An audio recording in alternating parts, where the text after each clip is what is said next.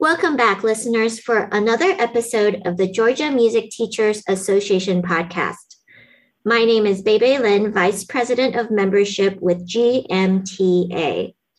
We're back for another great conversation with a Georgia music teacher today that I think you'll all enjoy. Before we get to that conversation, I just want to encourage you to share the podcast with your friends and colleagues who might be interested. And if you can take a moment to leave a review, I would really appreciate it. And now, without further delay, here is today's conversation. We are joined by Wendy Warner. Hello, Wendy. Hello, baby. Thank you for having me. Thank you for joining me. Let's mm-hmm. start with a background question. Tell me about what you do and how you got to where you are today. Okay, so I'm a cellist, of course, and I teach at Columbus State University, Schwob School of Music. I'm originally from Chicago and grew up uh, from there in my whole life. My whole family is from there for many generations. Then I went to the Curtis Institute of Music in Philadelphia when I was 18. Yeah.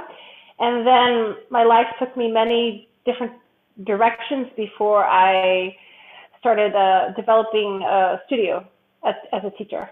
Mm-hmm. Can we go to the very beginning of how you got into music? Yes. Did you yes. ask for music lessons yourself? Did your parents see something in you that caused them to sign you up for music lessons? Yes. So actually, um, my mom played the piano, violin, flute, and she also sang. And my dad was a composer and played the piano and viola. And they met at Northwestern University and fell in love, and, and there you have it. And were they and then were, what, were they music majors there? Yes, actually, you know, back in the day, they don't do this anymore. But back in the day, you could get multiple degrees. You could get like a bachelor's degree in one instrument, a doctorate in another, and a master's in another. They don't really do that anymore you know, and my dad had a master's in music education. And so I loved music from day one. I used to sing all the time in my crib. And my mom noticed that I had a good ear. And she used to play this record, I think it was Frère Jacques, yeah? And then one day in Old McDonald's, and then she discovered that I was singing it on a perfect pitch. So when I was about four, she uh, taught me piano, and I learned how to read notes before I ever read the alphabet. That was my first language, so I was reading notes and rhythms at the age of four. So, and then when I was six, I begged my mom for a second instrument. I said, please, I want to play a second instrument. And she wouldn't let me play the violin, which was my first love, actually. And I was very upset about that. I remember pouting and having having a temper tantrum in the kitchen. And what was her, what was her reason for that? Because she was a violinist, I think she couldn't admit that that she didn't want to have competition between us. This is this is what I'm thinking. I'm I'm pretty sure about that, though she would never admit that. And I said, well, can I play the flute? Because she played the flute, and she's like, no. And I said, well, what's left? There's nothing left. What am I going to play? She's the cello. Because when my mom was studying music education at Northwestern, cello was her first love, and she always wanted to be a cellist, so that was so. And actually, I didn't like it for the first six months, I, at all. I thought it was a masculine voice, mm. and I was very frustrated that it never got any of the melodies in the string quartet, hardly ever, or in orchestra. And I was like, but I want to play the melody all the time. Anyway, but I, I fell in love with it after six months and actually realized that it is quite vocal. It expands the whole range, right? So I, I'm really glad that I play the cello. It's a beautiful instrument. So let's talk about practicing for you as a child. What was practicing like for you? Um, did your parents have to force you to do it, or were you self motivated? I was not self motivated. I should have been, but I was not at all. In fact, I think I got away with just the basic minimum 30 minutes a day on each instrument until I reached age, I want to say age 13. Mm. And then a light bulb went off. And this is what I think with, with all kids, like you cannot really force them. You can you can try, but you can't really force them. It has to come from within yourself. Like you have to have this voice that tells you, I know I can do this. I have an instinct that I can do more than what I'm doing now. And so when I was 13, I actually put myself to the test. It was like a like a science experiment. hypotheses. If I practice three, four hours a day, could I win this competition? So I challenged myself. I was doing Stulberg competition actually, if you've heard of that in Michigan. And I thought, I'm going to win. I'm playing Dvorak concerto. If I practice three, four hours a day, I will win. Nope, I didn't. I didn't get it. I got to the finals, but I didn't win. So I was really, really uh, down about it. So, but I didn't give up. There was something that kept telling me, no, you can do this. You can do this. And then I entered ASTA, and then I won ASTA, and then I played with Chicago Symphony after that. So there has to be something internally in, within yourself that realizes your potential at some point, and that's true for everybody if they want to go into music, right? I used to get so annoyed at my parents for, for begging me to practice every day, and my grandmother would threaten me and say ridiculous things like, "If you don't practice, God will take away your talent. You won't have it anymore." You know, the guilt. But it's so you know, it, it just has to come from within your soul, basically, at some point, right? Mm-hmm. So at some point, you decided that you were going to be a musician professionally for your career. What prompted that decision? Uh, what guided you to that decision? That's a really good question. So I think, at, you know, at age 12, does, does anyone really know what career means? I don't think I knew what the word career meant. But I uh, was struck by a performance. Do you know the cellist Zara Nelsova? Have you heard that name? No, I have not. Um, she, she, she's the same generation as uh, Raya Garbousova and um, Mstislav Rostropovich, so sort of the same generation. And she came to Chicago when I was 12 and she played Saint-Saëns concerto. And I remember she walked out on stage in this glorious gown with this extravagant scarf that trailed in the wind behind her. I thought, wow, how glamorous. I want to be a soloist but I had no idea what that meant. I just thought this is this is what I'm going to do. I thought so, but I didn't know really what that meant. What does it mean to have a career? I didn't know. Yeah, hmm. and I'm glad I didn't know. It's really awesome to yeah, it's an awesome responsibility. Yeah, to to realize that, right? Yeah, so you you talked about earlier at the very beginning that you went to Curtis Institute at the age of 18. What was that like? How did you get there? So actually, the story goes like that. That uh, when I was in high school, I auditioned for Rostropovich, and I remember my first meeting with him. I was 16, and I played Shostakovich cello concerto for him, and I played Paganini Moto Perpetuo. And at the end of that meeting, and my cello teacher at that time, Nell Novak, was with me. And at the end of that meeting, he said, uh, where do you live? And I said, Chicago. And he was in Washington, D.C., because he was conducting the National Symphony Orchestra. And he said, Oh, that's not far. That's not far. Of course, it's far. I mean, come on, that's really far. So he said, Okay, you study with me, I will give you lessons. So we got on an airplane maybe like three, four times a year, woke up at five in the morning, went down to DC, had four hour lessons, and took the last flight out. And then next morning, I wake up at five and I go to high school just like every other high school student. So yeah, it was intense. And then at one of those last lessons, he said, I think you, well, originally he had actually asked me to audition for Catholic University, American Conservatory, and George Washington University because he wanted me to be in DC to study with him, just one on one. And I knew that academically that was going to be way too stressful for me. I was very terrified of that prospect. But I did, and I got in but it was very, it was just the idea of it stressed me out. And so I was praying, praying he would change his mind. I just prayed he would change his mind. Please, please, please, please. I want to go to Curtis. I know I should be going to Curtis. It's just, and guess what? At the last lesson, he changed his mind. And he said, you should go to Curtis. That's it. But I had, I had missed the audition. So I had to go in and do a special audition. That's how that happened. That's how that came about. And he was my teacher throughout all of my uh, years there. Well, for cellists, he's legendary. What uh, what memories can you share with us? What do you remember? What your lessons were like?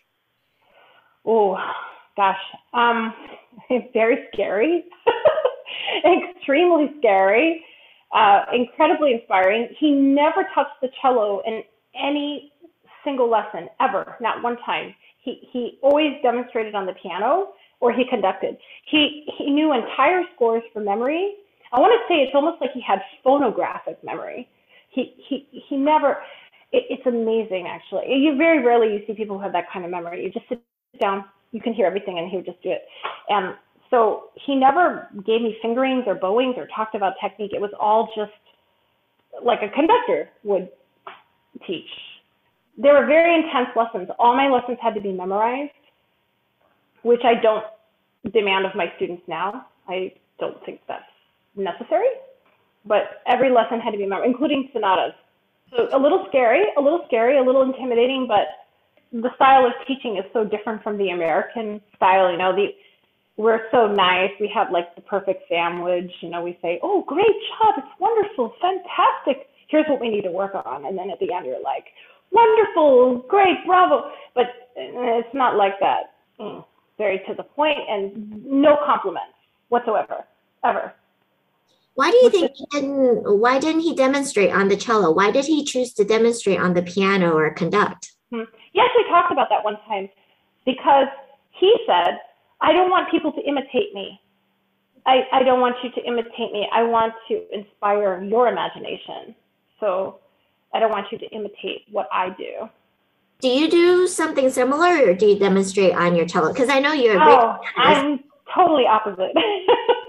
I'm definitely a very different teacher than my my upbringing. My teachers were very strict, including my teacher Nell Novak from age 6 to 18, but I'm really grateful for that because it, it kind of made me who I am. I'm not, uh, I'm, I'm glad for that. But I'm not like that at all. I'm very, I want to say that my style is a little bit more nurturing maybe in this way, you know, um, but, but I think ultimately the discipline comes from the music, right? So it's understood that whatever is demanded from us has to come from the music. So that should be the discipline, right? Not me, but you have to feel that from the music. So that's sort of, so I do demonstrate a lot. Mm. A lot. And I also do play the piano sometimes. You've started talking about this, but I'm going to ask it anyways. What was your family's relationship with music like?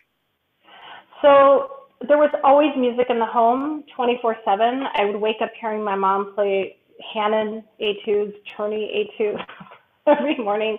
It was constantly in the home. So, and my sister, I have a sister too, who also, she has perfect pitch also, and she um, used to play the piano and flute quite well, though she did not choose that path in her life. It was just always around in the home. Um, my grandmother played, my great grandparents played. It's just, it was in the family for a long time. My, my dad's father um, taught at Northwestern for a little bit. He taught theory. Philip Warner, and he I didn't know this about him, but he, I found that he's in the Stokowski collection. He, the NBC Symphony premiered one of his sinfoniettas. I was I didn't even realize that you know it was I I'm not sure if they expected me to be a musician or do do it like with career. I think they hoped I would, but they I don't I never remember them really saying to me, "Oh, you have to do this." Did you play music as a family together? We did, but it was a little bit difficult.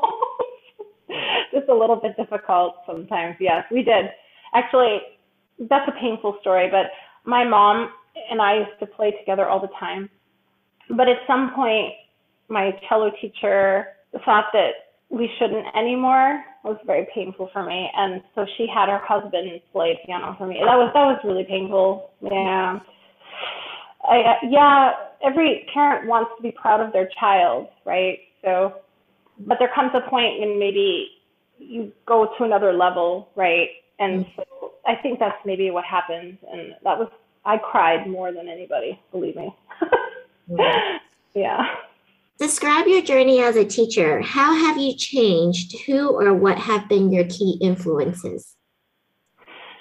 So, actually, I think I was already teaching before I even knew I was teaching. I think it was something that I had been doing always from the beginning, but I just I wasn't thinking of it necessarily like a career choice. It's just that when, whenever I would perform somewhere, I'd always do a master class or I'd go into the public schools and talk to the kids. It was just it's something I've always done, but I never labeled it as such. And I think at some point, you know, before I came here, I came here in 2010, so I've been here quite a while. And sometimes I think you grow into the mold of what's expected from you. So I came here, I feel like I was a little bit green when I first came here. And I feel like I, I grew into the mold of what was expected from me. I think I matured into to being a good teacher. Like I think, you know, I came here with the intention because I also have a, I have a son, yeah, who's nine. I wanted to have a family. That was really important to me. And I, I was traveling so much at some point and I kind of wanted to have like a home. and this is what I call home. I mm-hmm. call Columbus my home.